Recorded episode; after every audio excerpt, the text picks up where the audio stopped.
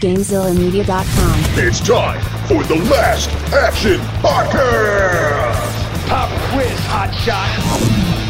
Hey, motherfucker. I feel the need, the need for speed. Speeds. We can kill it. I have come here to chew bubblegum and kick ass.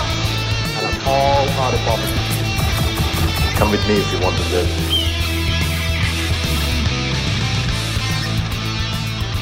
Welcome to this week's episode of the Last Action Podcast. I am LPJ, and I am joined by a man who insists on jumping out of cakes at my birthday, topless too. It's really, it's really unnerving. Hovercraft Joe.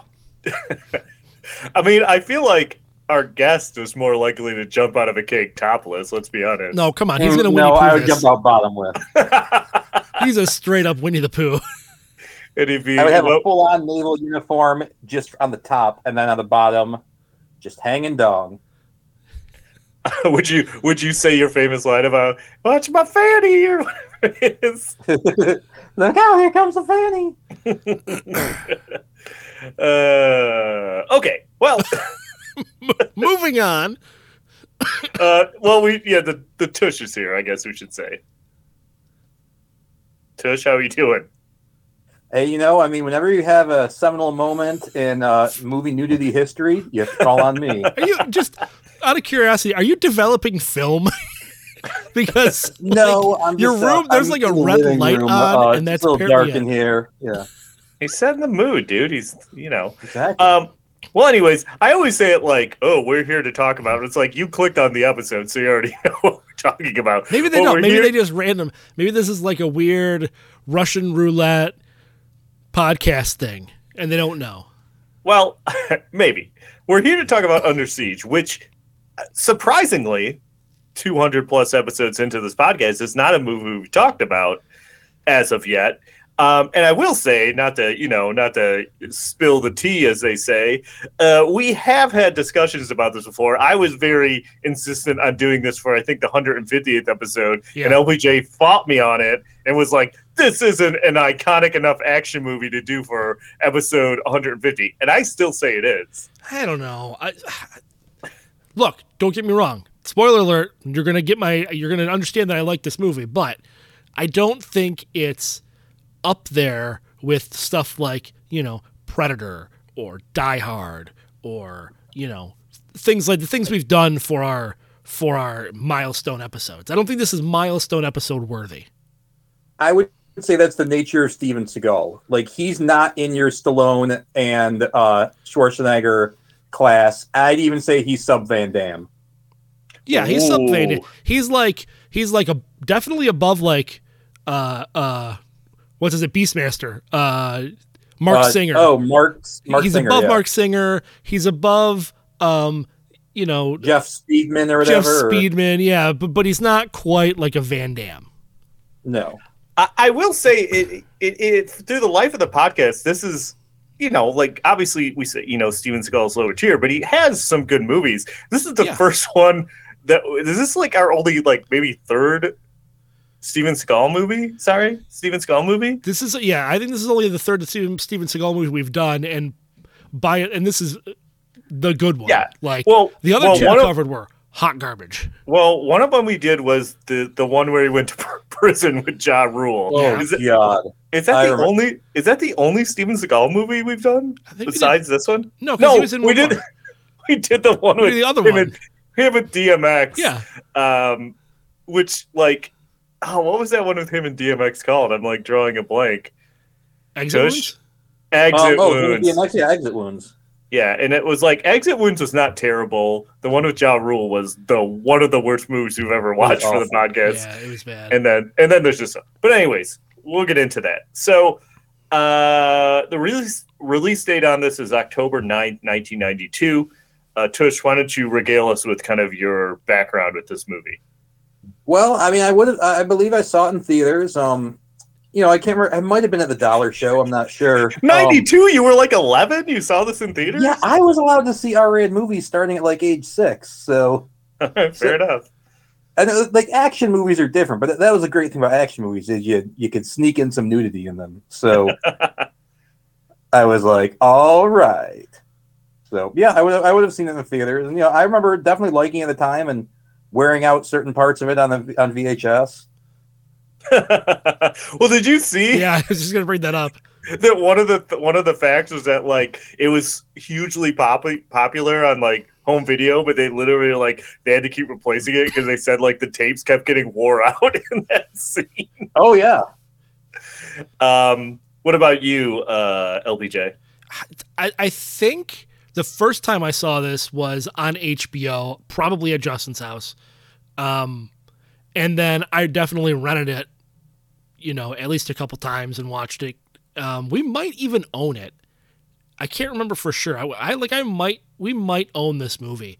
Um, but it's one I've seen, you know, a bunch of times. Um, it's, it's, it's a bunch of times. I've seen it a ton of times. I bet you have. Um, I, I was going to say this is definitely a movie I watched in either your basement or Justin's basement.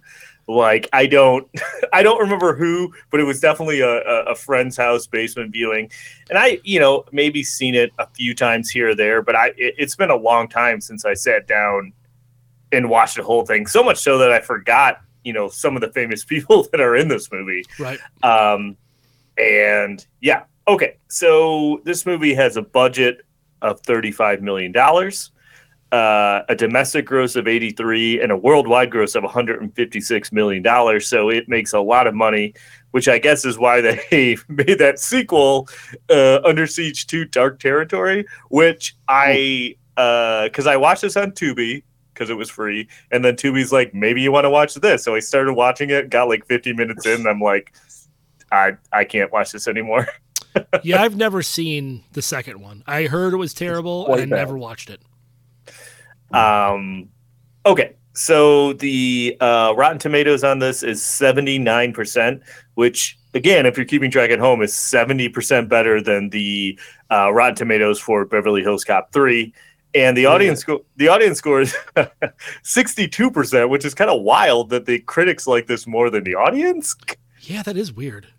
But we've because talked the audience because the audience score is fluid. So in all the years of Steven Seagal being a douchebag since this, people go online and vote for it and say, "Yeah, this sucks." Well, I was going to That could be say, true. I was going to say the audience score to us is always kind of a mystery because obviously Rotten Tomatoes wasn't around when this movie came out in 1992. So, like, Yeah, so the critic scores are locked in. They just go and look at the critic criticism of the time, but the audience score is still open. So you'll see movies. So yeah, like with movies like this that star douchebags, will end up getting their scores lowered over the year. right, makes sense. Yeah. Um, And it's weird Okay. because like during the filming of this, he wasn't sort of the notorious douchebag that he eventually became. No, I think I this mean is he, the movie he, that he sort wasn't of known did as the douchebag. He definitely Right. was a douchebag by all accounts. but he just wasn't like widely known as one, is what you're saying. yeah, Vladimir Putin wasn't around for him to hang out with. That's You know, Uh, okay, top grossing movies of 1992. Uh, number one is Aladdin. Number two, Home Alone 2, Lost in New York. And number three is a movie we have covered on this very podcast, which is highly overrated Batman Returns. Yeah, that was Um, not great. This movie, Under Siege, comes in 13th on the uh, for the year. And other movies we have covered from 1992, not as many as I thought we would have from 92, but we've also covered uh, number 36, Passenger 57, always kick him in the dick. Uh, number 40, uh, Dave's favorite, uh, Tush's favorite, sorry, because it has that uh, ear necklace, Universal Soldier. Uh, number oh 40, yeah, number 44 one of the probably the uh, su- most surprising episode that we could never get guests on three ninjas. And number 46 an episode that lpj uh, mercifully missed stop or my mom will shoot. Yeah, I've never gone back and listened to that episode either. well it is not a good movie. Uh, so okay. Uh, stars of this movie? We, we Was that a mentioned steven Yeah, question. Uh, we mentioned Steven Seagal, obviously. Uh, Gary Busey. uh, how Ugh. crazy is Gary Busey at this point in his life, Dave? He hasn't had the motorcycle accident yet. I It mean, was not right as after crazy as this. it is now. Yeah, I mean, he goes. He, he's been on this downward spiral since this, but I mean, But yeah, but like right pretty- after, Yeah, he's pretty bad. like right after this movie is when he has the motorcycle accident and things just kind of he hits the skids, so to speak. Ah, got him. Uh, okay, uh, Tommy Lee Jones is freaking in this movie, which is kind of crazy to me. Um, I guess, but I guess like Tommy Lee Jones isn't necessarily like he's in a lot of movies, but it's not like he's like I don't know, like he's not like he's Tom Hanks or something, right? Like he doesn't No, just make He he gained a lot of notoriety and popularity after The Fugitive came out, which is the movie he did right after this one. Yeah, and it was, Yeah. which is like, we'll get to it in a second, but blows my mind. I never realized that they were directed by the same person. Directed This by and the same Fugitive. person, and there's like nine actors from That's what it- this movie that's in. Yeah. That's what it. That's what I read, but that's what I read. But then it was like I can only think of one, and it's Tommy Lee Jones. Right. Um. Anyways, okay. So uh, Erica Eleniak, uh, we mentioned her famous nude scene, and then like really, uh, the only other person that w- was of note to me was uh, Colm Meaney, Yeah. and I know, I know, LPJ loves him because of his stupid Star Trek Yeah, uh, Miles- he's- connection. He's Miles O'Brien in Star Trek. Uh, and then the only other person that I kind of noticed was, uh, and I'm probably going to butcher this, but Glenn Morshower, Yeah. who has a small role because he was on a bunch of seasons of 24. So I, uh, and he was in the uh, first Transformers movie. Yeah, he essentially plays the same character in everything. He's always like, you know, the CIA guy, somebody who's uh, usually pretty trustworthy. Um, there's other people too, like, um, like Ber- Bernie Casey's in this. He is, he's like, uh, he's Revenge Commander. Harris. What's it? He, he's the head of the the other like the the um fraternity that lets them in in Revenge of the Nerds. Right, right. So he's a character actor who shows up in a lot of different things. Um, who else was in here? Uh, I'm trying to think who else. And there's definitely yeah, there's definitely a ton of the the character people like oh yeah, I recognize Yeah. them from this or that. Like like I, I'm just looking at Troy Evans is in everything. Yeah. you know, it's like. You Dale- get little little character piece here and there. Very midwestern sounding guy. Dale Dye is in this also. Dale Dye is the um uh the uh former Consultant, Marine who like the- trains like the- all of the yeah. actors in military what I- You know what I was surprised? It seems like a movie tailor made for our boy uh, Bokeem Woodbine. Why isn't he in this movie? Seems like he should have been in it. Anyway, Well, if you were uh, He's pretty young at this point you know. though. Yeah. Uh, Dave, uh, sorry, Tush. You don't care if I call you Tush or Dave. You know how we I'm occasionally, with you know how we occasionally play that game to pass time at work, where I'll have you try and guess the rankings of people's films on IMDb. I Yeah. could not find a list of Bokeem Woodbine movies. Oh, nobody man. has nobody has made it on IMDb. So anyway, Yet. that's yet. That's neither here nor there. Okay, so you guys ready to do uh, some net worths? yes. All right, Sure. Let's let's start with LPJ's boy Colm Meaney. He's got that sweet, sweet Star Trek uh, Deep Space Nine money? Question mark. Yeah, no, that was it. Yeah. Oh, sorry. I just we talked about this on the Discord. Uh, there's a very funny uh, uh, rating on uh, iTunes for us where someone specifically says they don't like that I said question mark out loud. Uh-huh. Um, I I did just see like- that. I would just like to say I'm going to keep doing it. So sorry. Anyways, Yeah. Uh, how, you, how about you say "fuck you"? Question mark. uh, okay. So what do you think, uh, LPJ, for your boy? Uh he's got that sweet sweet uh playing a British pilot in Die Hard 2 money. Um I'm going to go I'll go 5 million. All right, uh, Tush. Um, he's got that sweet, sweet. I can't believe you guys haven't mentioned that he's in Con Air. Um, money. So I'm gonna say he's got ten million. Uh, six million dollars for Colm Meaney. So, all right. Next up, uh, Erica Eleniak. Uh, she's got that sweet, sweet Chasers money. Uh, what do you think? That's the only other movie I think she was in. Uh, what do you think, uh, Tush, for Erica Eleniak? Uh, she's got that sweet, sweet celebrity fit club money. I can say she is five hundred thousand dollars. Okay, uh, LPJ. I mean, she's got that sweet, sweet. The only thing I know, uh, no, the only other thing I know her from would be Baywatch money. Um, Yeah, first two seasons. I'm gonna go. oh, thank you, Baywatch superfan. Uh, I'll go. I'll go five million for her. Four million dollars. So so pretty Yeah, close there. For her. Uh, uh, next up, Tommy Lee Jones. Uh, he's got that sweet, sweet "No Country for Old Men" money. I don't know. There's a lot of things you could throw out. Uh, what do you think, LPJ, for Tommy Lee Jones? Um, he's got that sweet, sweet Lincoln money.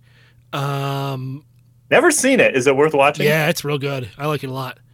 I feel I feel like Tush probably has a different opinion. I don't dislike it. I Oh, mean, all right, fair if you enough. want to, you have three hours you want to give up. You know, the stuff you already know. You know, but Uh, I'll go eighty million. All right, uh, Tush. he's got that sweet, sweet lonesome dove money. Um, yeah, I'm gonna say ninety million. I feel like this is at least the third time you brought up Lonesome Dove on the podcast. I am very close to singing the Garth Brooks song. Uh, it is a good Garth Brooks song, underrated. Uh, Tommy Lee Jones, one hundred million dollars for All Tommy right. Lee Well, Jones. good for him. Uh, Good for Two Face. Next up, Gary Busey.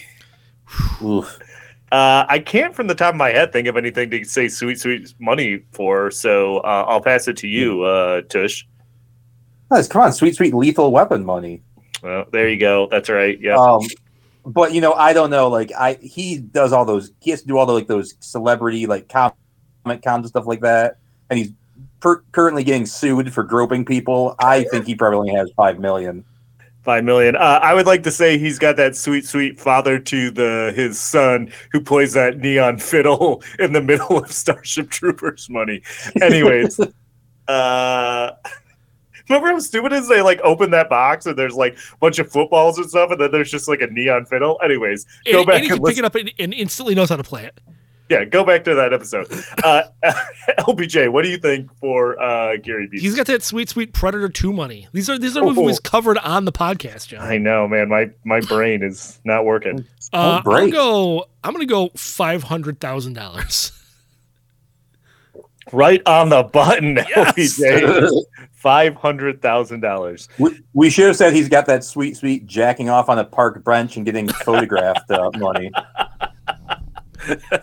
That's true. Let's That, kick the man while he's down. that is that is topical. um, okay, next up, or next up, last, but maybe certainly least, Steven Seagal. He's got that sweet, sweet executive decision money.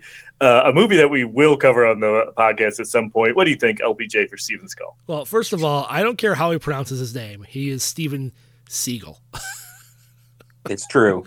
Uh, Steven Seagal. Uh, he's got that sweet, sweet uh, friends with Anderson Spider Silva money. Uh,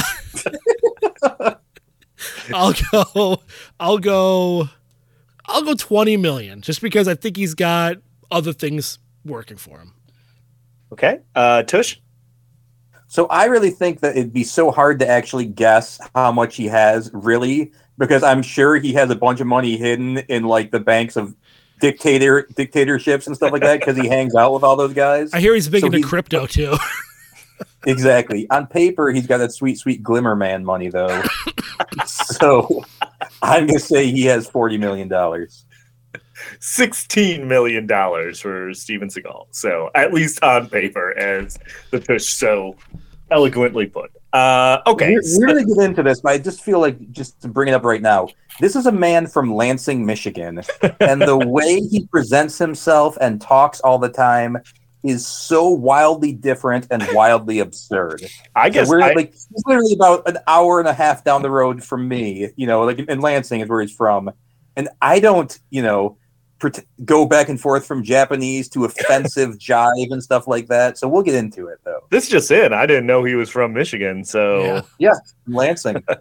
He's he's from Uh, Michigan, but he lives in Louisiana and sometimes has a Louisiana accent. It's very strange. I He also remem- sometimes lives in Arizona, and he's also a Russian citizen. yes. I remember watching like at least some episodes of that show he had where he was just like it was like cops, but it had Steven Seagal on it. Yes. Remember that? Where he was Uh-huh. like in Louisiana, like Yeah. going on. Yeah, He's a that- reserve Steven Seagal Louisiana, lawman. like, like law, yeah, it's called yeah, it's called lawman. Yep. Uh, okay, so we mentioned this movie is directed by uh, Andrew Davis, who directs this. He also directs uh, Above the Law, which is another uh, famous Steven Skull movie, which I've never seen, so I can't say anything about it. Uh, but you know, this, The Fugitive, obviously. Uh, the only thing I really noticed, uh, Chain Reaction, which I think was a bad Morgan Freeman, uh, Yeah. Keanu Reeves action Yeah. movie, and also written by um, the same guy that wrote this. Oh, and then the other one that I noticed was like kind of like a later stage Arnold action movie. Well, I guess they're later stages now, but like after he was super famous, uh, Collateral Damage, he also directed. Yeah. So um, I don't know if there's anything else that jumped out in his filmography. The Guardian, which I think was like a uh, Kevin Costner, Ashton Kutcher movie, Ashton Yeah, Kutcher at the movie. Coast Guard movie. Yeah. Yeah. So uh, it's written by J.F. Lawton. Oh, I don't what he know. directed? He directed Jody's favorite movie, Holes. Oh, that's right. He did direct Holes. I've never seen Jody Holes. loves holes. I've never seen it. People tell me I should watch it, but Eh, it's fine. people. Yeah, yeah, it's a uh, movie. it's this not is- a bad movie, but you know. This is not a tirade, but I will say this: a lot of times, I'm a 42 year old man. A lot of times, people like tell me that I should watch movies that they were nostalgic for when they were children, and I watch them now at my age, and I'm like, yeah, this this doesn't do anything for me. So, um, I, I, think agree with that. I think Holes is one I could skip. Uh, so J.F. Lawton, anything on him? LPJ? Uh, no, I mean he wrote he wrote this. He wrote Pretty Woman. He wrote uh, Chain Reaction. He wrote, wrote- Under Siege 2. He wrote Blank Kind of Man. blowing my mind that the guy who wrote this wrote Pretty Woman. yeah, it is kind of wild, right? I did not know that. And that's kind of like, wait, what? He also Yeah. wrote a movie called Cannibal Women in the Avocado Jungle of Death. That sounds like we should cover it. Yeah, I was Yeah. going to say, tune in next week. um, okay, and I guess I don't even I don't even have it pulled out. So give me a give me a because it's so unremarkable. The uh, music in this movie is Gary Chang. Um, so there you go. um, okay, so taglines for this are very bad, and there's only two of them. And I'm uh, the first one. I'm not even sure if it makes sense. It just says it's not a job, it's an adventure. That's they stole that from the I think it's the army or the Oh, navy. well- Maybe it's the navy. in the Navy. I think Uh, it's the navy's tagline. Then this next one is one where it kind of feels like it's just a plot summary, but I'll read it. In 1992, a battleship's been sabotaged by nuclear pirates out to steal warheads. Now surrounded by terrorists, a lone man stands with a deadly plan of attack. Yeah, that's essentially a plot summary. Oh, Yep, that's not a tagline, guys. Not a tagline. Definitely not a tagline. Uh, okay. Anything else that you want to mention or bring up before we get into the plot of this movie? Um, we can, it. we can talk about how the uh, Die Hard 3 was Ooh, scrapped. The original script for Die Hard 3 was scrapped and rewritten because this movie came out and the plots were too similar. So they pushed back production of Die Hard 3 to rewrite it so that it wouldn't be like Under Siege. Now, I think it ended up being a happy accident though, because I Die think Hard so, with a Vengeance is sweet. It's yeah, it fine. is. A, it is a great movie. An episode that we're all on. I think it might have been the 150th episode. I think so. Actually, Yep. um, Didn't now, say Hey Zeus, he said Hey Zeus. yeah, I lo- that is a great movie. Um, at some point, this is neither here nor there. We should cover the fourth Die Hard because I kind of don't hate the fourth Die Hard, um, but I just want to put that out there. Um, does this movie come out before uh, Speed Two? Because I believe that, so. Isn't Yeah. that like on a cruise It ship? Yeah. did. Yeah, it does. Yeah, Yeah. because Speed comes out in 94. Oh, okay. So they were just like, ah, people forgot about Under Siege. We could do another terrorist on a boat movie. Right. Okay. Yeah. Uh, Tush, anything you want to talk about or no? No, no, I'm good. All right. Uh, let's get into the plot of this. Uh, we're on a battleship. Uh, we're going to find out it's the USS Missouri, which is a real ship. Tush. Um, yeah, it is, but they're not. And it is a real ship. That's not the ship they're actually on. Okay. I mean, that, it is a movie. Yeah, it just it was you know, it was the Alabama, I believe it was filmed on. But yes, it's the Missouri in the movie. Okay, and and in theory, uh, like the the history they tell about it is true. Like, Yeah, except for the whole you know terrorist thing. But yeah, Well, I meant like when Yeah. at the beginning of the movie Like, when they're Joe, talking Joe. about it. But Joe, this, there this are is just strippers all over the place. In the this is not based on that true ship. events. No, I meant the ship and No, when they I know. talk I just about want to make his- sure you know, not a documentary. Okay. Okay. Uh, okay. So uh, there's a big thing about how the president's coming to visit the ship uh, and Tush's site because it's George George Bush. George H. W. My second Yeah. favorite, George Bush. uh, and like the big thing is that they're decommissioning uh, the USS Missouri, but it's like going to it's at Pearl Harbor for this thing with the president, Mhm. and then they're sailing it back to San Francisco to remove the weapons there. Why they couldn't Yeah, remove de- the weapons? decommissioned and like turned into a museum, probably. Right. Right. Kind of like what Uh, they did with the ship that they actually filmed this on. Yeah. So, so they're sailing back to San Francisco. They make note of uh, they make note of the fact that it's kind of sailing with the skeleton crew because it is going to be decommissioned. And this is where a case where I come across a note that I wrote. And, and I don't remember why I wrote it. Truth be told, everyone who listens to podcasts regularly knows that we're a little delayed in our recording schedule. So I watched this a couple weeks ago. Why did I write a note that said "Go cue ball, go cue ball, go"? Any any anybody have an idea? I Are- think it, isn't that the uh, the part because they're all like, yo, Steven Seagal is jive talking and they're all dancing in the kitchen. oh, that's Mhm. right. And one That's guy's right. Yes, cue right, yeah, that's right. Yeah, and then it's like uh, every, everyone seems to kind of hate Steven Seagal on the boat for some reason. Like Gary Busey really hates him. asshole. Well, I think they don't. Um, the the regular enlisted soldiers don't view the mess hall guys as real soldiers, real sailors. They're just Right. the cooks, and you know, and and and Steven Seagal's always talking back to them, so It's they don't true. like him um, because they're always talking. Back, and nobody really knows his actual history. Right, because they just keep saying it's like, oh, well, the captain brought him on board. Like that's all they really say about him. Um, okay, so we're introduced to Gary Busey. He's Krill. Um, they're throwing a surprise party for the captain, and they're like, we're flying out caterers. And like Steven Skull's like, but I'm making him his favorite dish. I can't remember what it is. Some soup. Um, Bouillabaisse. yeah, there it is. And like uh Gary Busey spits in his food.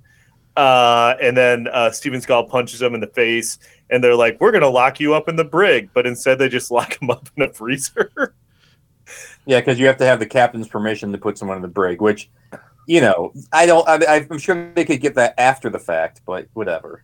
well, that's true. So then like uh the people that they're flying in for the uh surprise party show up and it's like bunch of caterers and, and, and cooks and like Tommy Lee Jones and a band and Erica Eleniak, uh, Jordan Tate, who's also Miss July 1989. Did you see the interesting fact about the Playboy in this movie? That it's the Well, same. two.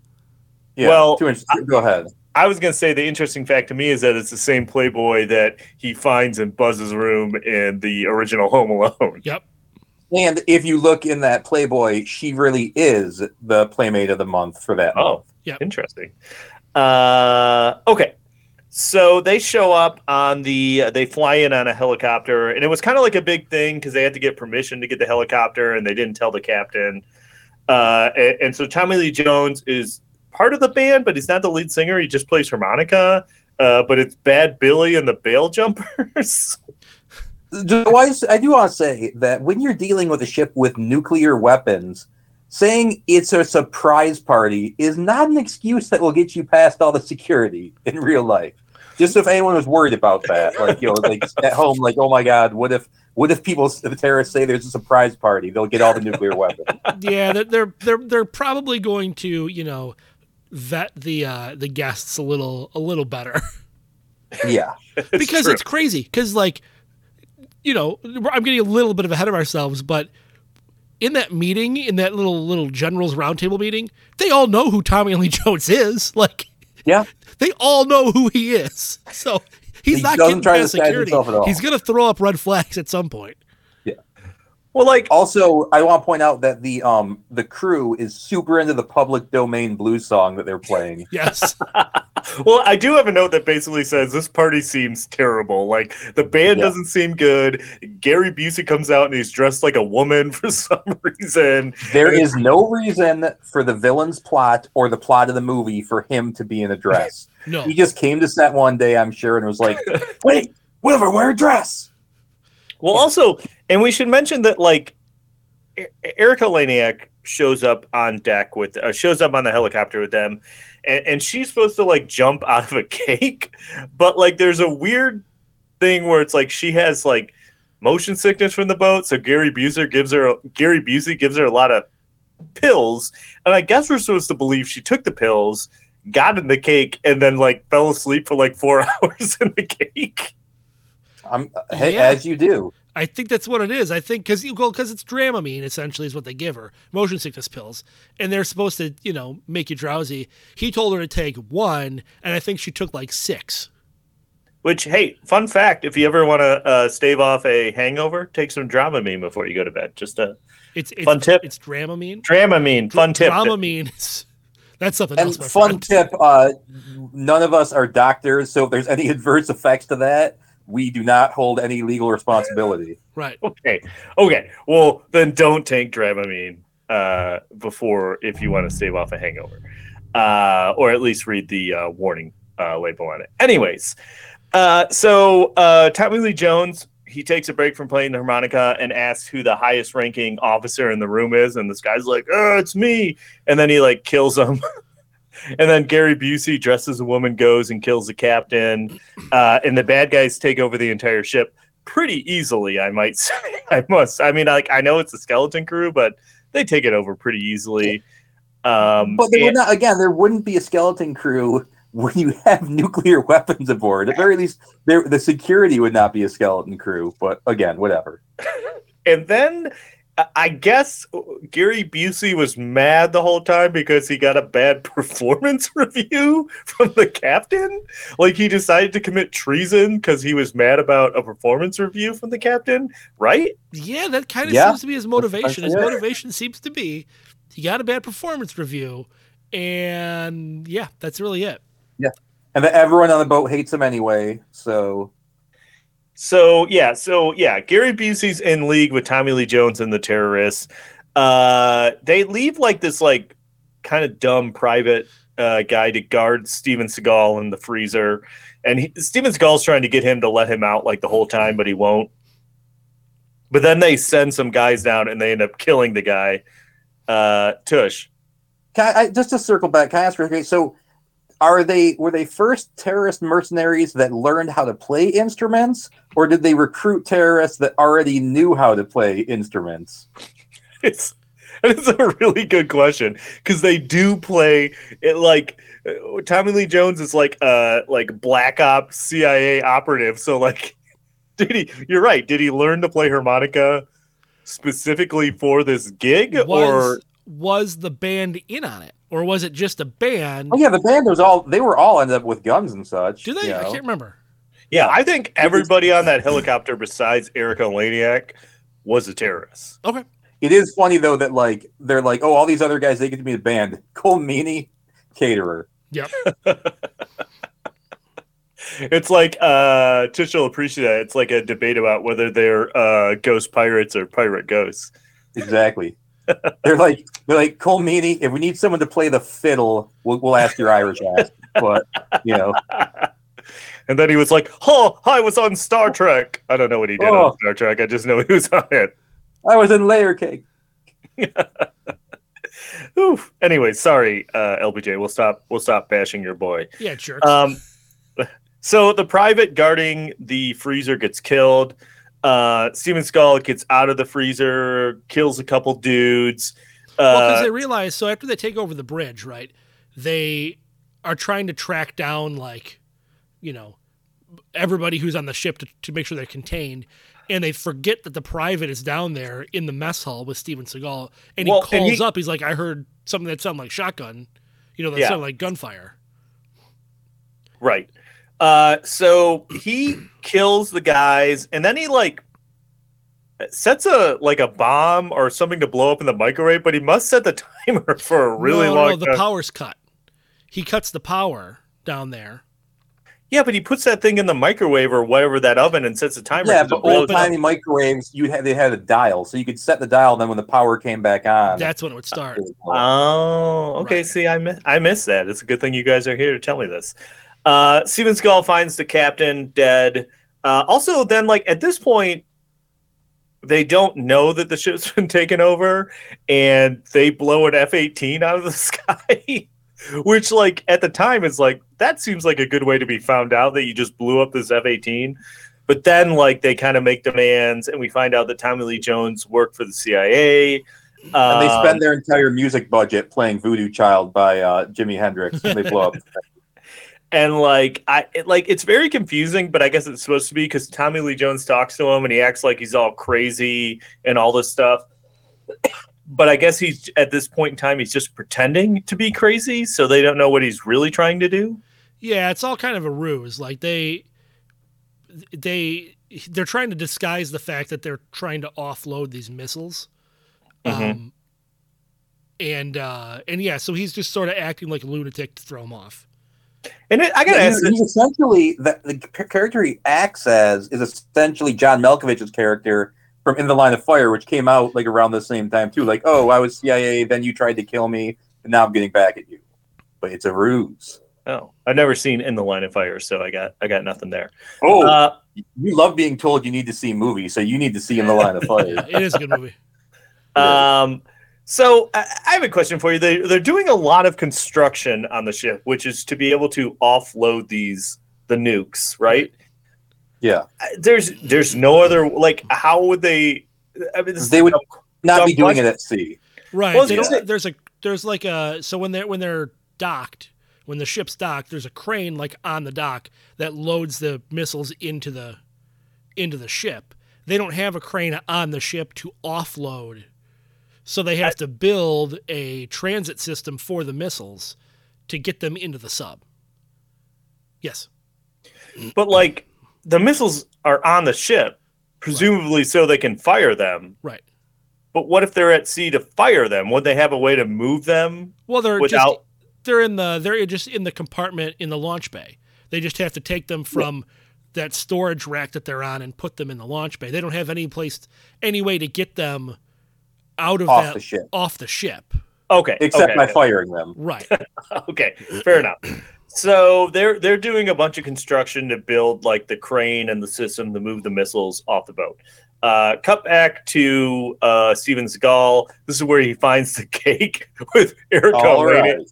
Erika Eleniak in it, and I'm like, how long was she in that cake? Because he had kind of pushes it, and then she pops out, and you know the scene that was like, let's be honest, like we were all 11 and 12 when we saw this. It probably is forever burned in our memories. Oh yeah. Oh, And it's not even it's not even that long of a like a nude scene or anything. It's like it's but it's it's forever. it's you just know, iconic.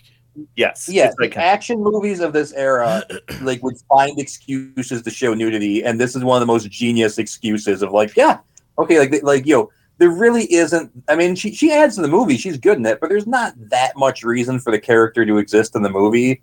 But it's just like, yeah, it works. Yep. And there's Yeah. conflicting stories of whether Seagal was mad about the character because like, oh, it's like um. Uh, like you know, it takes it, it- it's so dumb to have a character running around with me and all that stuff, and then there's some people. Gary Busey claims that Steven Seagal kept pushing for a sex scene between the two of them. You know, well, and, and- and if anyone's reliable, it's Gary Busey. Right. it's true. But at the same time, when he's saying, "Yeah, Steven Seagal's a scumbag," it's like I can believe that. You know, So it it also comes up that like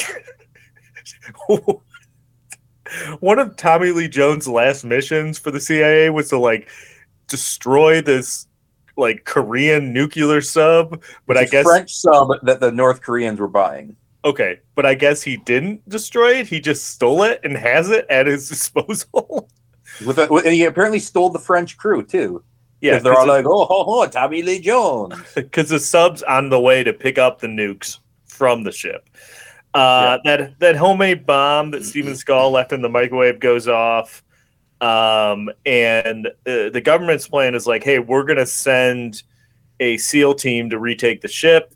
Uh, and that's when we find that Steven Seagal is actually an ex SEAL, and he's not just a cook.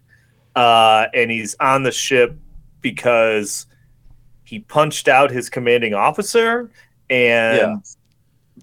but he was friends with the captain. I guess maybe I didn't quite get that. Well, okay, so basically, after that point, like, yeah, like it was his commanding officer wasn't on the mission. He was his team got wiped out. He was the only survivor.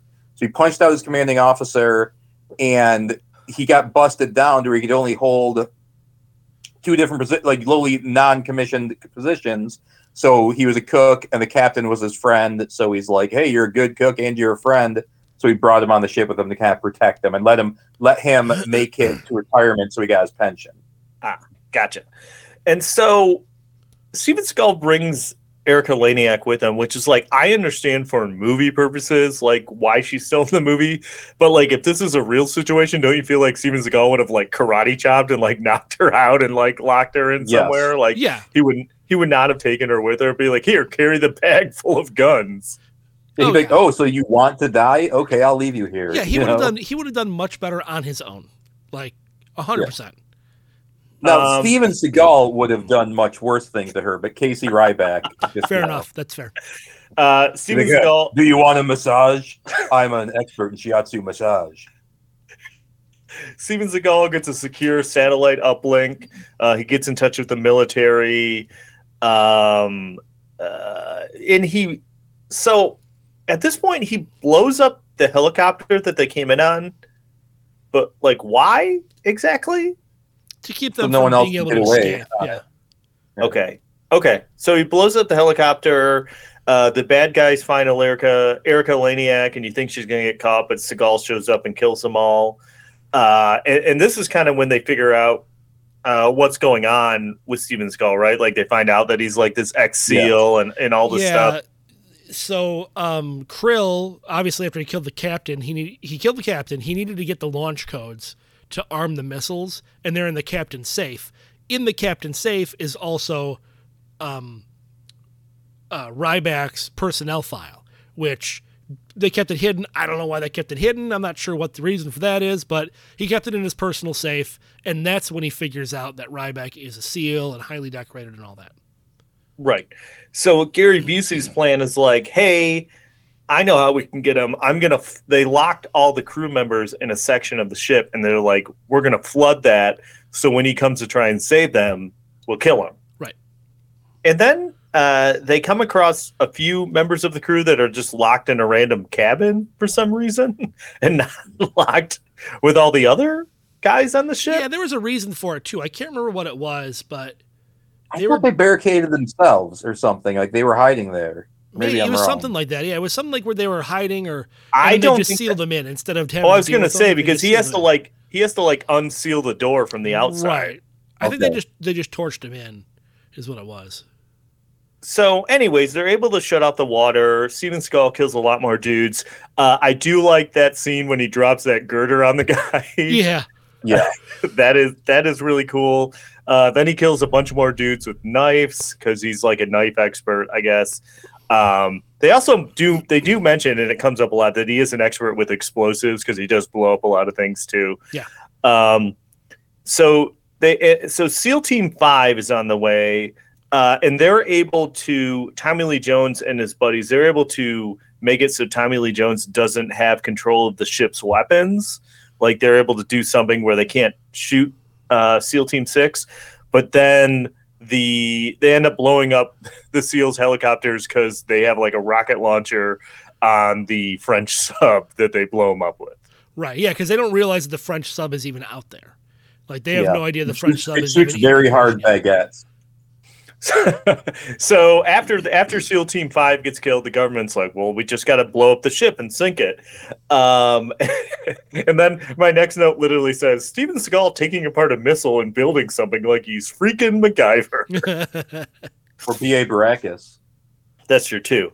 Um, so, uh, and I also like uh, the note after that is like, you think at this point, like Tommy Lee Jones and uh, Gary Busey would like devote some more resources to finding Steven Seagal, but they seem to kind of just be like, ah, whatever, like we won't worry about him. We're just gonna get the missiles off. Like, I feel like they would be like, we gotta find this guy because he's really fucking everything up.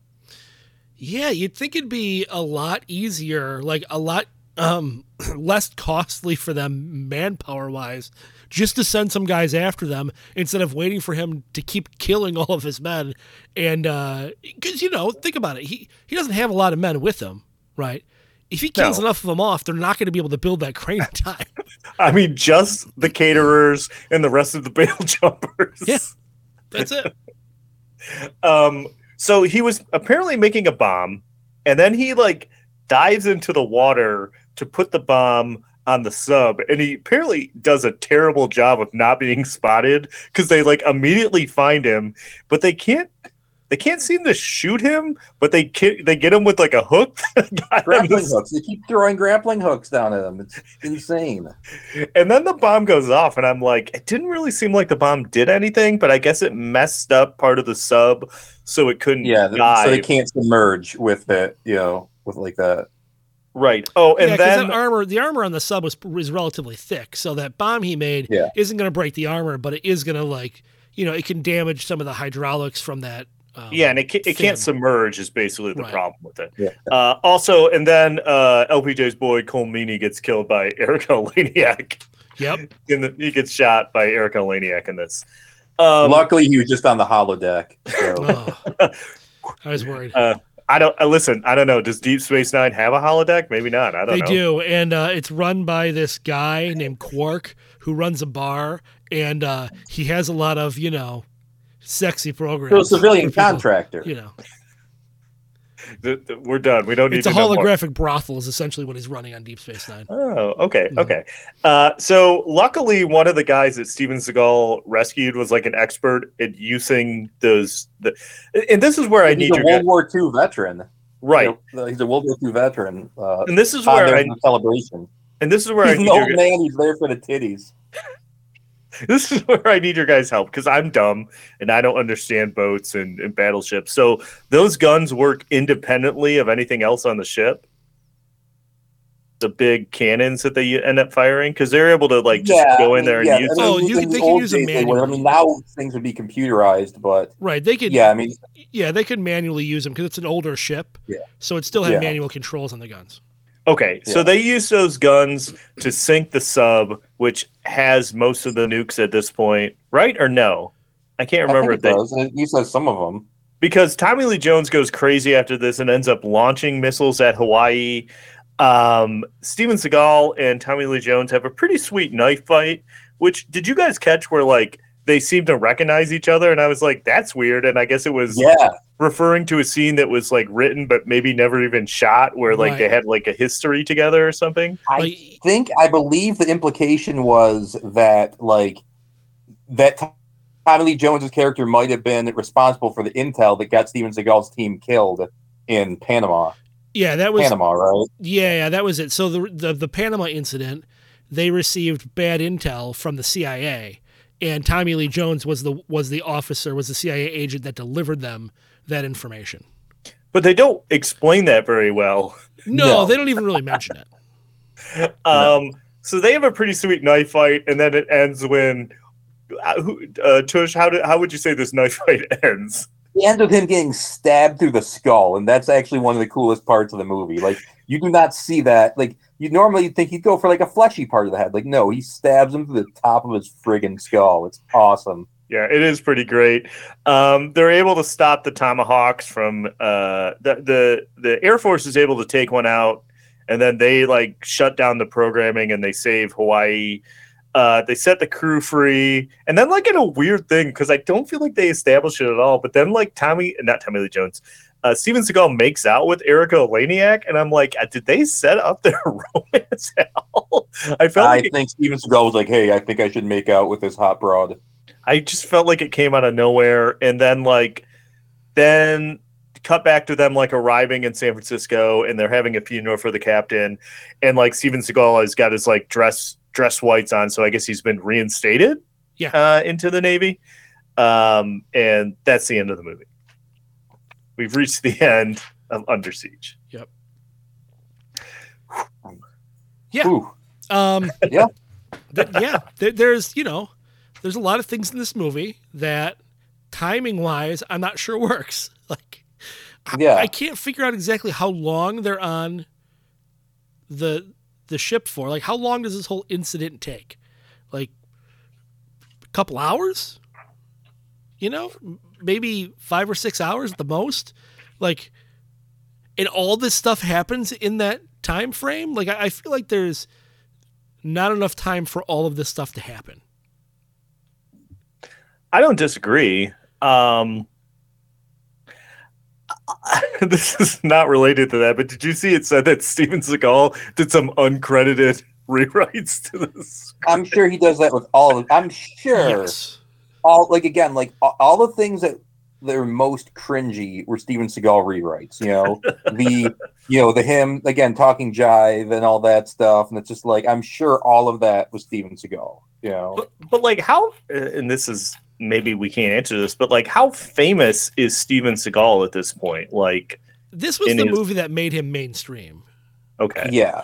But prior to this, he, he, was made kind about of one or two more that took him from the mainstream. right. Like like prior to this, he was kind of, you know, made for TV or like like like uh straight to Well- video kind of release. Yeah, he had done, he had done Hard to Kill and um well, Out for lo- Justice, and they well- were both you know cult hits. looking at this, I feel like all the movies that I feel like maybe are more movies that before he kind of went off the rails, but like before this movie are Above the Law, Hard to Kill, Marked for Death, and Out for Justice, which I feel like are all Yeah. his like Yeah, because he makes this Yeah. and then he makes then he makes On Deadly Ground, Under Siege 2, Glimmer Man, Fire Down Below, like oh.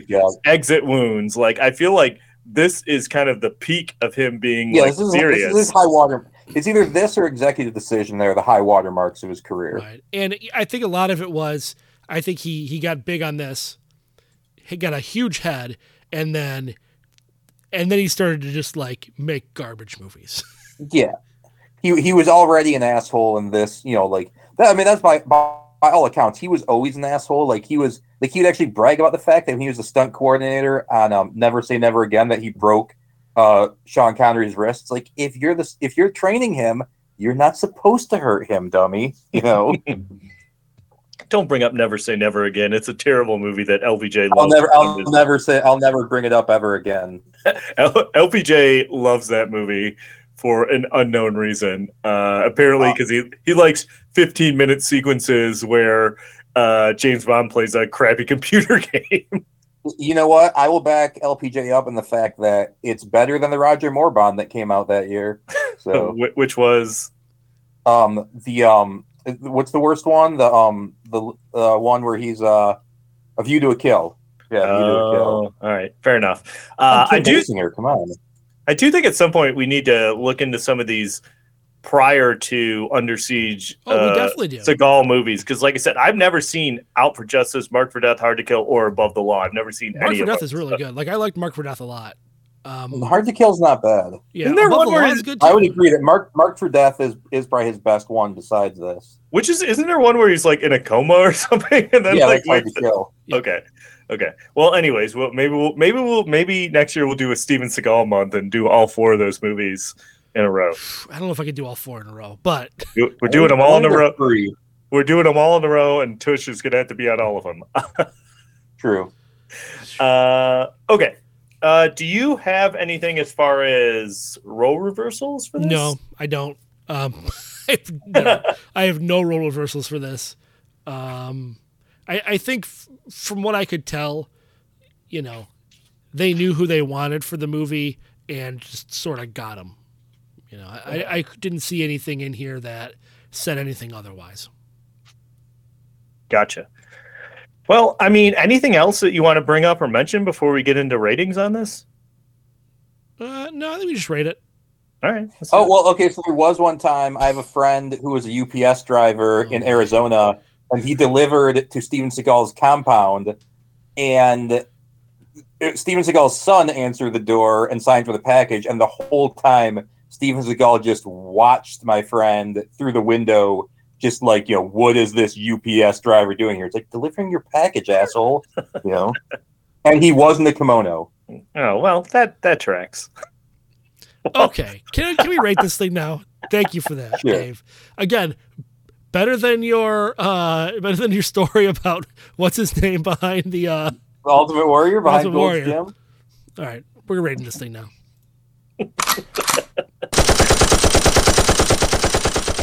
Okay. Dave, do you want to go first or how you want to do this? Yeah, yeah. So I mean, as goofy as it is, there's a bunch of like plot holes stuff like that, but it's still a fun movie. It is. It's Steven Seagal's best movie, and if you're gonna watch a m- movie with that asshole, then this is the one to watch. And um, I mean, it's not perfect, but Steven Seagal is great in it. And again, like I- iconic, uh, you know, iconic nudity. But um, for, so that's you know, 11 year old Dave loved it, and um, I so there's a little bit of nostalgia, but also just a, it's a fun movie. So I'm gonna go three and a half machine guns. Um, I'll go next. Yeah, you're right. I I hadn't watched this whole thing in a while, and I really had a good time watching it. Like it, it, it, like th- like you said, this is like the best Steven Seagal you're gonna get.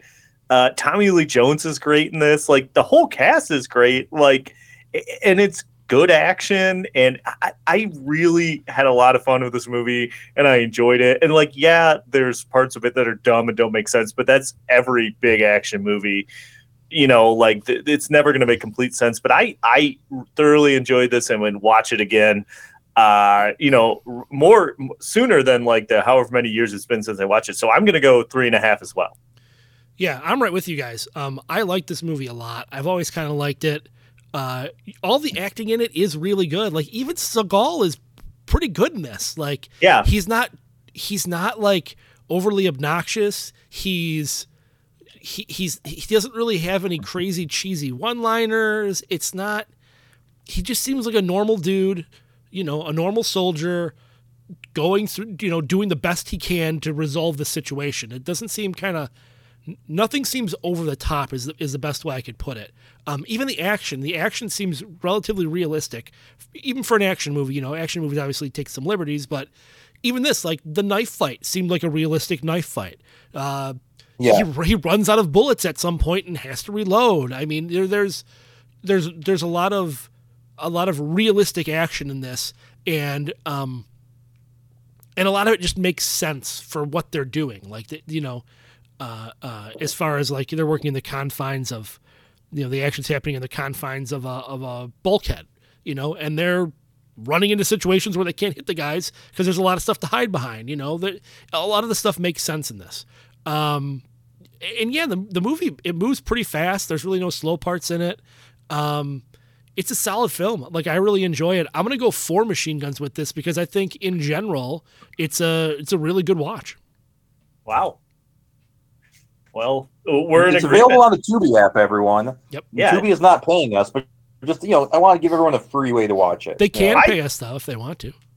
it's true Yeah, and it's true. It's I, I know oh go ahead Tubi make it happen. And, and I will say this: Tubi has actually, as we continue to shill for Tubi, Tubi has a lot of great content. And like, I know LPJ scoffs at any kind of commercials, but they don't make you watch that many commercials on Tubi. No, Like, like I, I, it has all the John Wick movies on there right now. I was just I rewatching. say, I was watching the Oh, third. John Wick movie. I hadn't seen it in a while. It's great. I don't know how we haven't covered it on the podcast, but anyways, in the era we live in now, like when a commercial comes up, you just look down at your phone. You know, you have other stuff to do when commercials come on. So Yeah. it's I- true. I It's will say true. this. It's true. Oh, go ahead. I, you know, I, I I've been sick for the past couple weeks, and so I was sequestered to my bedroom, and we don't have like a cable box or anything in there. We've just got a you know a fire stick, and so when I wanted to just put something on and not really pay too much attention to it, I flipped on Tubi, and it was fine. You know, it was just like watching, you know, a movie on TV. I, now, I do you have a television as well, or just the Fire Stick? Just the You're fire sitting stick. I was using my the Fire imagination. I actually plugged it right into my ass, and uh, sort of went from there. And the commercials, the commercials were, you know, a lot of hemorrhoids, but still, Yeah. a lot of preparation H commercials. But it was it was fine. I I agree with Tush. I don't mind a commercial here or there. It gives me a break to like, all right, you know. But I, I do like we've just spent three minutes shilling for Tubi.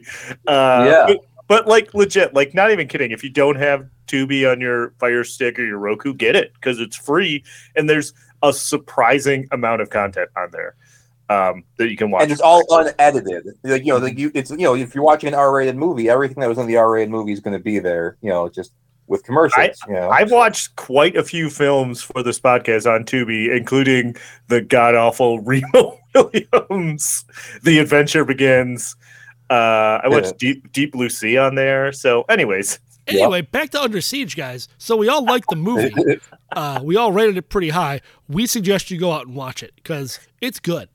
yeah, if you hadn't seen it, if you haven't seen it, watch it on Tubi. Okay, okay, we got it. We got it, guys. Too, we're not getting We're just gonna paid. skip. We're not this getting time paid from this Tubi, episode. guys. They're not. They're not giving us money.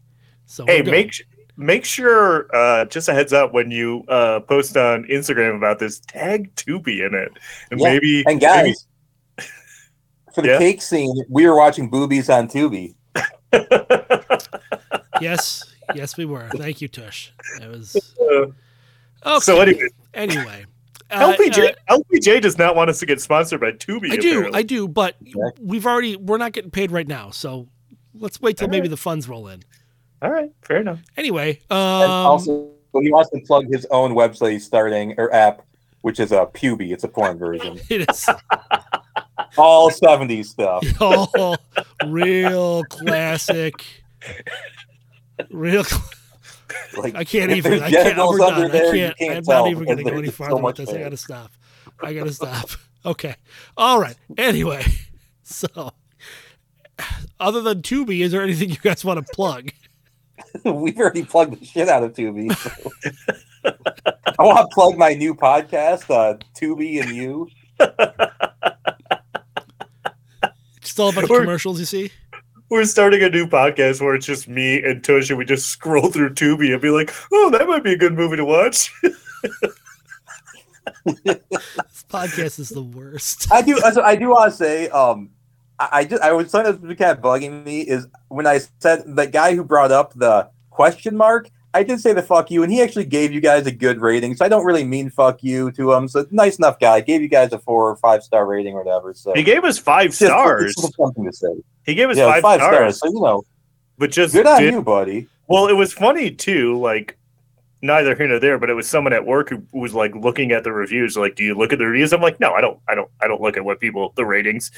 Uh, and she brought up that review to me, and I was like, oh, I was like, I don't know if I do that. I'll see if I can find an example. Literally, the first episode I pulled up was the Suburban Commando one, and like tw- 20 minutes in, there was an example of me saying it. The the the the review is justified. It is a justified review. Yes, you do say it a lot. I know, True. but I should say, I I think my defense of it is that I know that I'm saying it, and it's supposed. It's like Don't know No. what you do? Question mark. I your, do. your catchphrase question mark. I do know that I'm saying it. It's it's to accentuate my confusion about the situation Okay. when I'm saying it. Yeah, I think it's fine. Exclamation point. okay. Okay, let's not let's not do this now. Let's not. We're not branching out. We're not branching out. There's not going to be any. No, we're good. Okay. Anyway, Yeah. so if you would like to talk about Period. reviews of the movie, check out our Discord. Go to GameZillaMedia.com, scroll to the bottom of the page, click on the Discord link, and chat with us on Discord. That's where we kind of do our primary interactions. Um, we're on Twitter for as long as that's going to last. We're not sure. um, we don't really tweet much other than to tell you what episodes are coming out. Uh, but really, Yeah. our And how much- primary and how you can watch them on Tubi. Yes. Uh, we're also on Instagram, but we're primarily on Discord. So if you want to chat with us, you want to join the conversation, Discord is the place. Uh, you can actually access not just our channel, but uh, we have ones for all of the podcasts that are and were on the Gamezilla Media Network. Uh, and uh, there's a lot of crossover, a lot of, a lot of evergreen episodes, they're called. If you if you scroll back and listen to The Legend of Retro or Noobs and Dragons, which I was a part of, um, they're evergreen. You can listen to them anytime you want. They're not, you know, they're not, uh, they're not, not, not, not of a, of a specific time. Um, so lots of content for you. And then you can Your- talk your about those channels as well. It's really impressive. It's it's almost like a certain app. with no commercials. Uh, anyway, anyway, uh, Tush, thanks for being here. Question mark. You're welcome. Anything else you want to plug? You want to plug your book? Uh, yeah, That's well, never it's coming come out? I, I, I, I do want to thank my friend Buck. He he went through and uh, really did a lot of good editing. I mean, for me, like so, like really, uh, you know, found like some of the grammatical errors, stuff like that. You know, which I do make sometimes. You know, semicolon.